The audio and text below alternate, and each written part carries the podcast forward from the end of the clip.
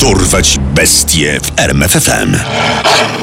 Imię i nazwisko Daniel Rolling. Miejsce i okres działalności Floryda, USA, lata 1989-1990. Liczba ofiar 8. Skazany na śmierć.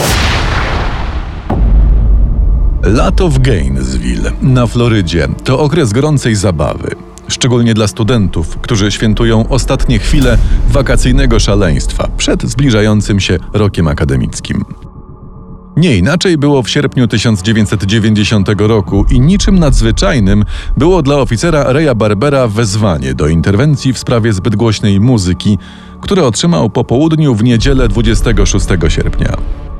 Na miejscu zdarzenia okazało się, że wzywającym był konserwator budynku, którego rodzice jednej z mieszkających tam dziewczyn poprosili o otwarcie drzwi do mieszkania córki. Nie mieli z nią kontaktu od kilku dni. Z za drzwi dobiegała głośna muzyka, więc zaniepokojeni postanowili poprosić o pomoc.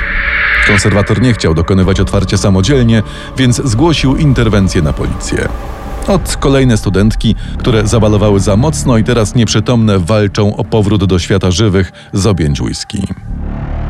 Panie oficerze, to nie tak. Ona wiedziała, że mamy ją odwiedzić w weekend. Jej samochód stoi pod domem, a z nią nie mogliśmy się skontaktować już od piątku. Jej współlokatorka też nie odpowiada. Hmm, okej, sprawdźmy to. Proszę zaczekać przed budynkiem. Jednak uniwersalny klucz, którym konserwator chciał otworzyć drzwi mieszkania na drugim piętrze, nie podołał zadaniu. Zamek był uszkodzony. Oficer Barber nabrał większych podejrzeń co do całej sytuacji i postanowił wybić szybę w drzwiach. Natychmiast poczuł przerażający fetor. Boże drogi. Tuż za drzwiami jego oczom ukazały się leżące na łóżku zmasakrowane zwłoki 17-letniej Krystyny Powell. Nieco dalej, w głębi mieszkania, zauważył drugą z dziewczyn, 24-letnią Sonię Larson, leżącą we krwi na schodach prowadzących na drugi poziom mieszkania. Obie były wielokrotnie dźgane nożem. Ciała obu zostały ułożone w pozach, które miały szokować. Barber natychmiast zgłosił przez radio zabójstwo dwóch kobiet i po kilkunastu minutach na miejscu pracowało już ponad 20 policjantów i techników. Taka zbrodnia w tej okolicy nie mogła pozostać bez echa. Media zjawiły się równie szybko jak wsparcie, a wiadomość o tym, co się stało w studenckim mieszkaniu, momentalnie rozniosła się po okolicy. Są jacyś świadkowie? Nikt nic nie widział. Jeden z sąsiadów zeznał, że słyszał w piątek szum jakby wody z prysznica i głośną muzykę, a potem jakiś łomot, ale nie zwrócił na to większej uwagi. Pierwsze przesłuchania nie przyniosły żadnych wskazówek co do potencjalnego sprawcy. Pracujący na miejscu zdarzenia Ray pomyślał, że będzie miał co opowiadać żonie po zakończeniu zmiany. Gail Barber także była policjantką. Tego samego dnia wieczorem zaczynała służbę, gdy przez radio otrzymała wezwanie do sprawdzenia sytuacji w domu Christy Hoyt, osiemnastolatki, która pracowała dorywczo w biurze szeryfa. Nie przyszła tego dnia do pracy, nie odbierała telefonów. To było niepodobne do sumiennej pracownicy, jaką była, więc zaniepokojeni znajomi zgłosili sprawę. Barber razem z partnerem udali się do domu dziewczyny. Nikt nie odpowiadał na pukanie do drzwi, zjawił się natomiast zaniepokojony administrator budynku. Razem przeszli na tyły. Brama na podwórko jest otwarta, a nie powinna. Proszę zaczekać. Sprawdzimy to. Roleta na przeszklonych drzwiach tarasowych była opuszczona, ale nie do samego końca. Policjanci na kolanach zerknęli do wnętrza mieszkania, oświetlając je latarkami. W ich świetle dostrzegli postać siedzącą na łóżku. Czymś, co na pewno przykuło ich uwagę, był brak głowy. Prosimy o natychmiastowe wsparcie w mieszkaniu Christy Hoyt. Prawdopodobnie morderstwo. Słychać szum wody ze środka. Sprawca wciąż może być na miejscu. Posiłki dotarły szybko. Policjanci ustalili plan działania i weszli do środka. W łazience z prysznica lała się woda, rozmywając kałuże krwi. Powoli posuwali się dalej, aż weszli do sypialni. Tam na półce leżała głowa Christie. Jej zdekapitowane ciało było posadzone na skraju łóżka. Obok na pościeli leżało odcięte sutki, tworząc makabryczny i groteskowy obraz, który wstrząsnął interweniującymi policjantami. Ostrożne przeszukanie reszty mieszkania nie przyniosło efektu. Sprawcy nie było na miejscu. Technicy przybyli na zabezpieczone miejsce zbrodni podczas próby podjęcia zwłok, dokonali kolejnego wstrząsającego odkrycia. O Boże. Ona jest rozcięta na pół. Tak. Zobacz jak równo. Od mostka aż do kości łonowej. Trzy morderstwa studentek jednego dnia nie mogły być przypadkową zbieżnością zdarzeń. Błyskawicznie powstał specjalny zespół najlepszych śledczych i techników, jakimi dysponowało FBI. Natychmiast okazało się, że oba miejsca zbrodni obfitują w podobne okoliczności. W obu brakowało bielizny ofiar. Wszystkie ciała nosiły ślady podobnego noża. Wszystkie tworzyły obraz jakiejś makabrycznej wizji mordercy. Media podsycały panikę, ujawniając szczegóły zbrodni i doprawiając je domysłami. Studenci byli przerażeni świadomością, że bestia poluje na nich w sposób zupełnie przypadkowy. We wtorek, 28 sierpnia, strach osiągnął apogeum. Do wszystkich patroli mamy zgłoszenie o morderstwie. Dwie ofiary. Mężczyzna i kobieta w wieku około 20 lat.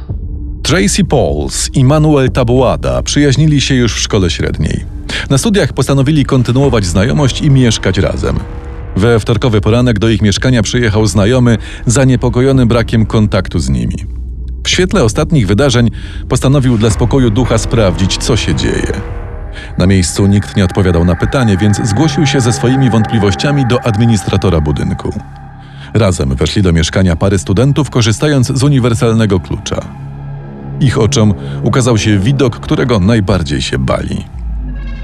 W przedpokoju na podłodze obok czarnej torby leżało nagie, zakrwawione ciało Tracy.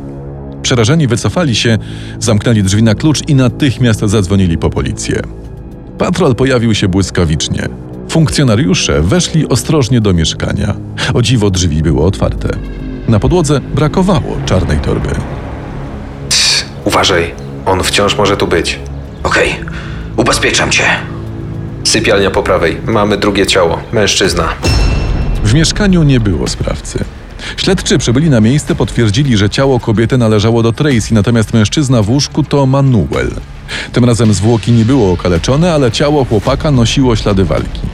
Być może sprawca został spłoszony i nie zdążył zaaranżować makabrycznego przedstawienia. Jeśli poprzednie zbrodnie wywołały panikę na szczeblu lokalnym, to dwie kolejne przykuły już uwagę całego kraju. Media w całych Stanach puchły od spekulacji. Mając w pamięci zbrodnię Teda Bandiego, ochrzcili obecnego mordercę rzeźnikiem z Gainesville. Przerażeni ludzie wydzwaniali na policję, donosząc absolutnie o wszystkim, co zwróciło ich uwagę. W kilku zgłoszeniach o dziwnie zachowujących się mężczyznach pojawiło się nazwisko Eda Humphreya i to jego śledczy wzięli na cel. Niezły z niego gagatek. Wtargnięcie na posesję, agresja słowna na ulicach, rękoczyny wobec babci. W ogóle jaki dorosły facet mieszka z babcią? Pretekst do aresztowania przyszedł sam dwa miesiące później. Skłonny do agresji i prawdopodobnie niezrównoważony Ed podczas kolejnej kłótni uderzył babcię. Ta pod wpływem córki zgłosiła to na policję, która aresztowała go tego samego dnia, 30 października. Spragnieni sukcesu śledczy rozpoczęli przesłuchania pod kątem morderstw, ale nie mieli klarownych dowodów. Media szybko podchwyciły temat i to Humphrey stał się głównym podejrzanym opinii publicznej, tym bardziej, że od jego aresztowania nie doszło do żadnej kolejnej zbrodni nawiązującej do poprzednich. Doszło za to do szybkiego skazania za napaść na babcię i absurdalnie długiego wyroku jak za to 22 miesiące w szpitalu psychiatrycznym. Sprawa rzeźnika z Gainesville zaczęła powoli cichnąć. 8 września, w czasie gdy FBI pracowało nad dowodami na Humphreya, do policji w Dixie wpłynęło zgłoszenie. Halo? W supermarkecie Win chyba jest napad. Jakiś facet celuje do sprzedawcy z pistoletu. Policjanci szybko pojawili się na miejscu i ruszyli w pościg za podejrzanym. Niedługo potem złodziej został osaczony i aresztowany. Był nim Daniel Rowling. Osadzono go w więzieniu Marion County Jail, gdzie ujawnił podwójną osobowość. Raz dobrze współpracował z policją, innym razem ujawniał niekontrolowane pokłady agresji. To wzbudziło podejrzenia funkcjonariuszy zajmujących się jego sprawą.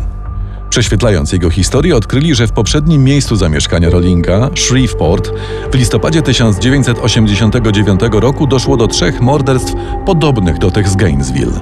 Okazało się także, że jest on również poszukiwany w sprawie próby morderstwa własnego ojca w maju 90 roku. Zobacz, czy to może być zbieg okoliczności? Obaj wchodzili w podobny sposób. Używali do krępowania taśmy, którą potem usuwali. Myli ciała ofiar mydłem i rozpuszczalnikami. Wiedzą jak działamy i czego szukamy. Jest coś jeszcze. Obaj używali podobnego noża. Gwałcili ofiary i tworzyli z miejsca zbrodni swoistą makabryczną scenę, układając zwłoki tak, by wywołać jak największy szok. Analiza przestępczej historii Rollinga podsuwała detektywom kolejne tropy. Tego samego dnia, gdy odkryto ciało Christy Hoyt, dokonano napadu na bank w okolicy. Tego samego dnia Rolling opuścił w pośpiechu kemping, na którym mieszkał, pozostawiając tam sporo osobistych rzeczy. Wśród nich policja poszukująca go za rozbój i kradzieże zabezpieczyła na miejscu m.in. pistolet, maskę narciarską, magnetofon, pościel i śrubokręt. Śledczy postanowili przebadać ponownie materiał dowodowy pod kątem morderstw z Gainesville i Shreveport. Stary, są wyniki analizy. Ten śrubokręt pasuje do śladów włamań do trzech miejsc zbrodni. Do tego w pościeli znaleziono włosy łonowe Christy Hoyt. To co? DNA? Detektywi zlecili analizę DNA Rollinga, porównując ją ze śladami z miejsc zbrodni i zebranych dowodów. Wyniki były jednoznaczne. Nagły zwrot w nieco wystudzonej już sprawie wywołał ponowne gwałtowne zainteresowanie mediów. Prześwietliły dokładnie przeszłość Rollinga, ujawniając trudne dzieciństwo z agresywnym ojcem, problemy w szkole, uzależnienie od narkotyków i alkoholu, nieudane małżeństwo i córkę będącą jego owocem, a także wydalenie dyscyplinarne z wojska, 8 lat w więzieniach za kradzieże i napaści. Śledczy również nie próżnowali. Udało im się zebrać blisko 3000 dowodów pozwalających powiązać Rollinga z bestialskimi mordami. Jest nasz. Gruntowna analiza przeszłości doprowadziła do tego, że zanim stanął na ławie oskarżonych w sprawach o morderstwa, został kilkukrotnie skazany za poprzednie przestępstwa. Gdy ruszał proces w sprawach z Gainesville i Shreveport, Rolling miał już cztery wyroki dożywocia i kilka prób samobójczych za sobą, z których żadna się nie powiodła. Więźniowie, z którymi przebywał, dostarczali śledczym kolejnych dowodów na jego winę, gdyż chętnie chwalił się kolegom spod celi swoimi wyczynami. Sam Rowling również w pewnym momencie zgodził się zeznawać, choć nie udzielił jednoznacznego przyznania się do winy. Aż do tygodnia przed procesem. Wtedy poprosił swojego adwokata o sporządzenie dokumentu przyznania się do zbrodni. Proces rozpoczął się 15 lutego 1993 roku i tego samego dnia przed sędzią adwokat odczytał przyznanie się Rollinga sporządzone z nadzieją na złagodzenie kary. Prokurator nie był do tego skłonny. Wysoki sądzie, Daniel Rowling to recydywista, skrajny socjopata, seryjny morderca i gwałciciel. Czy ktoś taki zasługuje na łagodniejsze potraktowanie? Zeznania jego matki przedstawiły obraz patologii, w jakiej dorastał Rowling, agresji i prób zabicia go przez własnego ojca. Jednak fatalne dzieciństwo nie wpłynęło na decyzję ławy przysięgłych. Wyrok mógł być tylko jeden i został ogłoszony 20 kwietnia 1994 roku. Decyzją ławy przysięgłych za pięć morderstw w Gainesville skazuje Daniela Rollinga na śmierć. Wyrok wykonano 25 października 2006. Niedługo przed egzekucją Rowling podpisał oświadczenie, w którym przyznawał się do zabójstwa trzyosobowej rodziny ze Shreveport w 1989 roku. Poznaj sekrety największych zbrodniarzy świata. Dorwać bestie w RMFFM.